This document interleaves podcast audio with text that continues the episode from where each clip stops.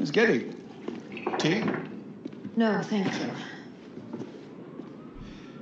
Miss Getty, uh, we offer you our sincerest condolences.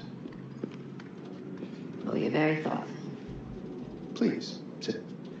Mr. Getty's death has uh, created a bit of a crisis here. You see, the estate was structured as a charitable family trust. Did he ever give any money to charity? No. No. The trust enabled Mr. Getty to uh, build his fortune without paying taxes. There was just one catch. Under the rules of the trust, he couldn't actually spend the money. What's the point of making all that money if you can't spend it? Well, he couldn't spend it, but he could invest it. So he invested it in things art, antiques. Soon he had a, a staggering amount of things. And a staggering amount of money.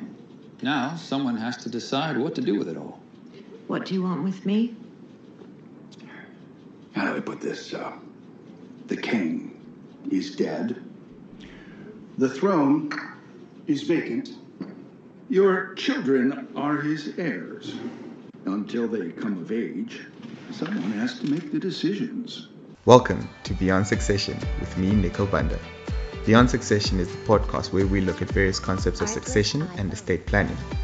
We also discuss success, what it means to us individually, as well as draw from our various guests on what they've done in order to achieve success.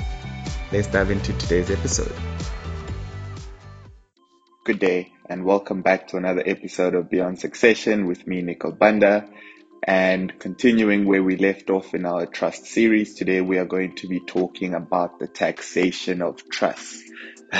and I know you guys hear the word tax and your heart starts racing, etc. But I'm really hoping this is a this is an episode that clarifies certain you know misconceptions and certain beliefs about you know trusts and how they are taxed because you know um, and I think what I've been trying to do to in, in in these couple of episodes is you know try and be sort of the equilibrium, the middleman, you know, to say not everything is as good as it seems and not everything is as bad as, as it seems. And, you know, you, there's a lot of things you actually have to, to take into account when you're deciding, you know, whether to, to, to, to, to set up a trust and how you're going to use it, etc. Now, you know, I was having a conversation with someone the other day and, you know, funny enough, it's, um, you know, while I'm obviously on this, uh, trust series episode and they were saying, look, well, Nico, you know, when I get married, um, I'm just to sign an ANC and, uh, you know, put all my assets in a trust and then, you know, um, and, you know, trust a tax, you know, tax, trust on tax. And I was like, whoa, relax, pause, because that is definitely not how it works. And, you know, I mean, if you just do a simple Google search, you'll see that there is a, a, a tax rate for trusts, which obviously means they are, you know, taxed but there's obviously certain things around how they are, you know, how they are taxed and certain rules and principles that you can use to your advantage.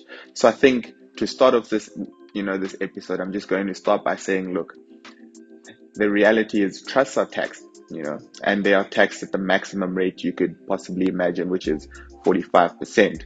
So a normal trust itself is taxed at a flat rate of 45%, right? Which is very different from like uh, us human beings, you know, in South Africa who are taxed, you know, anywhere from 18 to 45%, you know, but as, as a trust, you know, you are taxed 45%.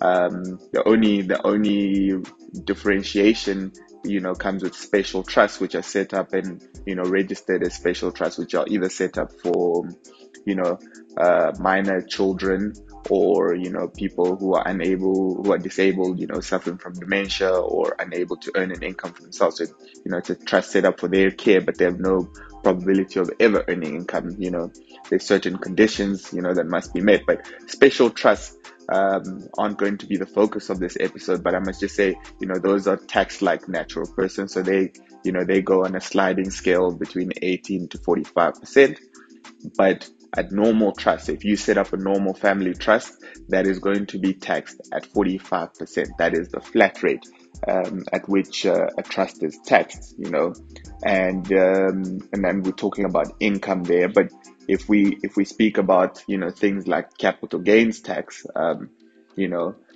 you, they, they, they actually have a, a, a rate of about 36%, you know, which is high compared to uh, us as natural people. So if there's, you know, and you'll often see, you often see articles about how tax, uh, you know, really taxed so highly and they're not worth it anymore because you know they've got such a high tax rate etc you know but like i've always said it's about the purpose and what you're trying to achieve and how you structure it and how you put you know certain things together and what you do within the trust. But that's that's you know they are right in saying they are they are taxed very high. Like they are they are taxed higher than companies even you know um, which is you know which is which which so if, if, if you had to put it this way they're taxed higher than us as humans. You know so if i was earning income you know and i was lower than you know i was not part of the high band i could be lower and earning lower. So i could be anywhere below the 45% right? So i could be taxed anywhere between 18 and 45% you know company at 28% but as a trust 45% the highest you know? So then then you'll you'll probably be wondering well then nico why why why on god's good earth would i set up a trust? I mean if if if the tax rate is so high i mean it's 45% you know why on earth would i you know set up a trust or why do people actually set up a trust and this is where you know people often get the the misconception that um, trusts have no no taxation right? They aren't taxed. But there's this lovely principle, um, you know, called the conduit principle, right? And this is where the advantage used correctly, you know, lies in trust, right? And basically, you know, it's a, it, it, it's, it's like, um, you know, the principle basically allows income received by a trust that is passed on to a beneficiary, you know, to be regarded as income that has you know, accrued to the beneficiary and not the trust. And that income maintains its nature. Now, I've said a lot of things and I know, you know, I've been thinking about how do I explain this as easily as possible, right? So in this tax year, if this trust, you know, has investments and it received 100,000 Rand in dividends, right? And I'm a beneficiary of the trust and it paid me out that 100,000 Rand dividend. That 100,000 would not be taxed in the hands of the trust, but would actually be taxed in my hands, right? So I would declare, so that I would declare that as, as, as, as, um, as, as an amount that, that, that came, that was taxable in my hands, right? So if you look at income, so maybe the, the trust earned interest on, or, or, rent, or, or uh, the trust owns investment property and it earned rental income, right?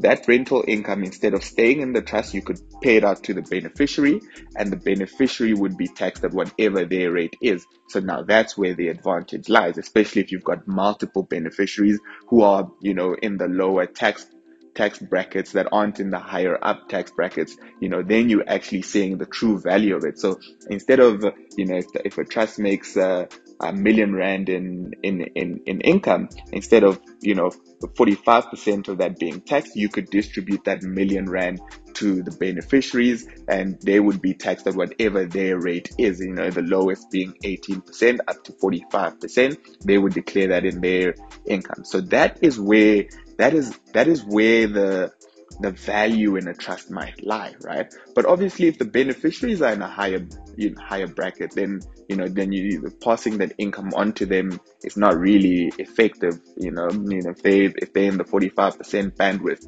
and the trust is in the forty five, then there might not be a need to do all of that, and you could just have it taxed in in in, in the trust, or you could distribute a portion of it, you know, to the to to to the beneficiaries, and that would go to them and they would be taxed in their hands and then the trust would return a small amount and that would be taxed in the trust's hands. So if the trust retains the, the income, the tax the trust pays 45%. If the trust passes that um, that income earned on it retains its nature. I think it's very important we remember it retains its nature. So dividends flow into the trust and go out to the beneficiary as dividends. Interest flows into the trust goes out to the beneficiaries as interest because obviously you know a person has um, has certain you know um, tax benefits on interest well you know there's I can't remember off the top of my head but you know you only you only pay on interest up to a certain, you know, when you reach a certain bracket. You understand? So you want to take, so you want to take advantage of those kind of, those kind of things. But then again, it comes to how you structure this trust and that you know these things. Because if you don't know the conduit principle exists, you might retain that income thinking, oh no, the trust doesn't pay tax. When essentially now that's when you should be paying 45% and you could have distributed that um, that that that money off to your beneficiaries then you could have you know five beneficiaries and when you distribute to them each of them are receiving a lower amount than what the trust would have naturally. So obviously you know the tax might be lower for each.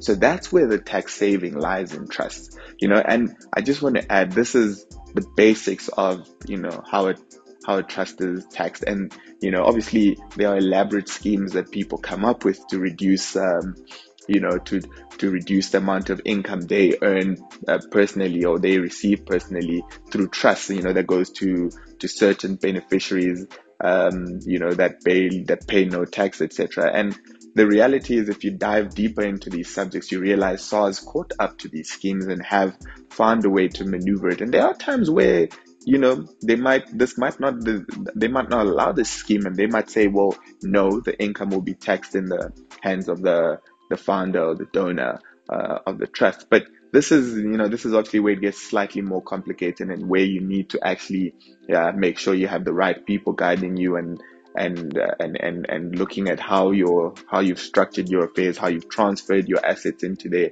who the beneficiaries are, how the, how that income or capital is vested in those beneficiaries.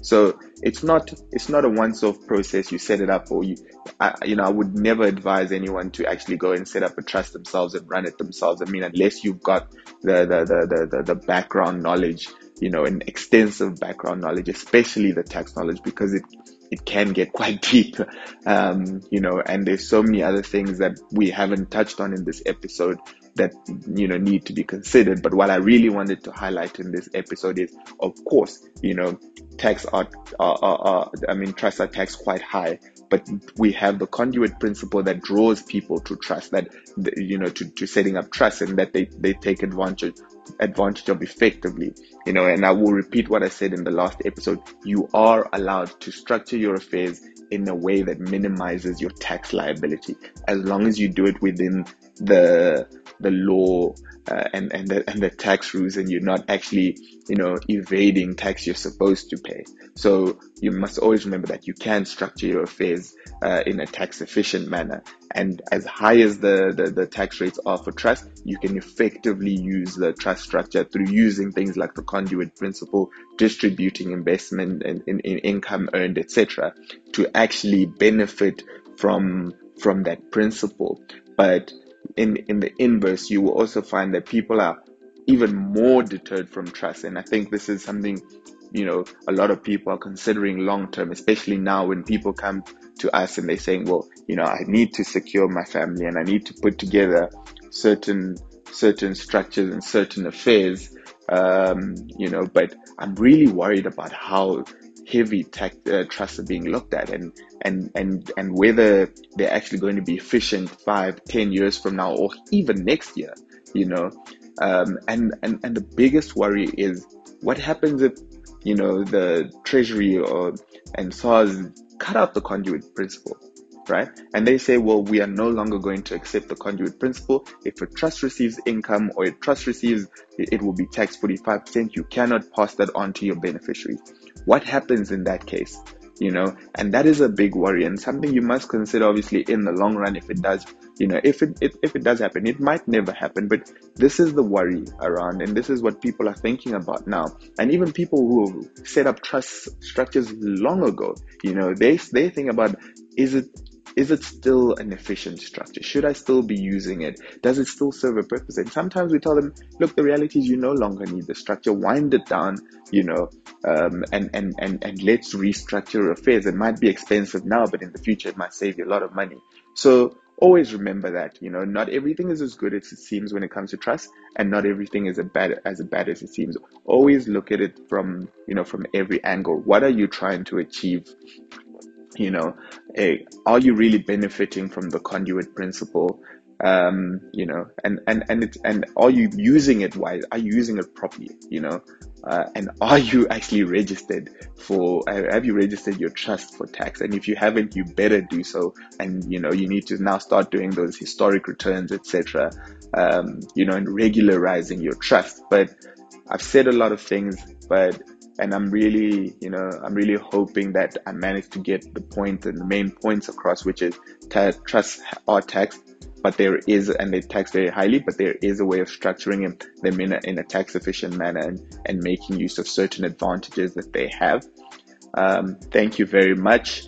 Um, you know, I, I think I haven't said this before, but I just want to encourage people to please, you know, just follow the podcast on whatever platform you're on. Um, leave a rating, you know, even if you, I'd, I'd encourage high ratings, but you know, if you feel some type of way and you've got a lot, you know, please pop the rating in. For those of you whose platforms allow questions, etc., please pop the questions in, leave a comment. Um, and yeah, and hopefully we can grow this into, you know, the biggest, best uh, estate planning, fiduciary, you know, and succession uh, podcast out there, you know, that allows you know those that with with things in place to get to to to to to, to know more and those who are still getting their you know working their way to success to know how they can prepare you know or prepare for certain things. Thank you very much once again for joining and uh, see you next week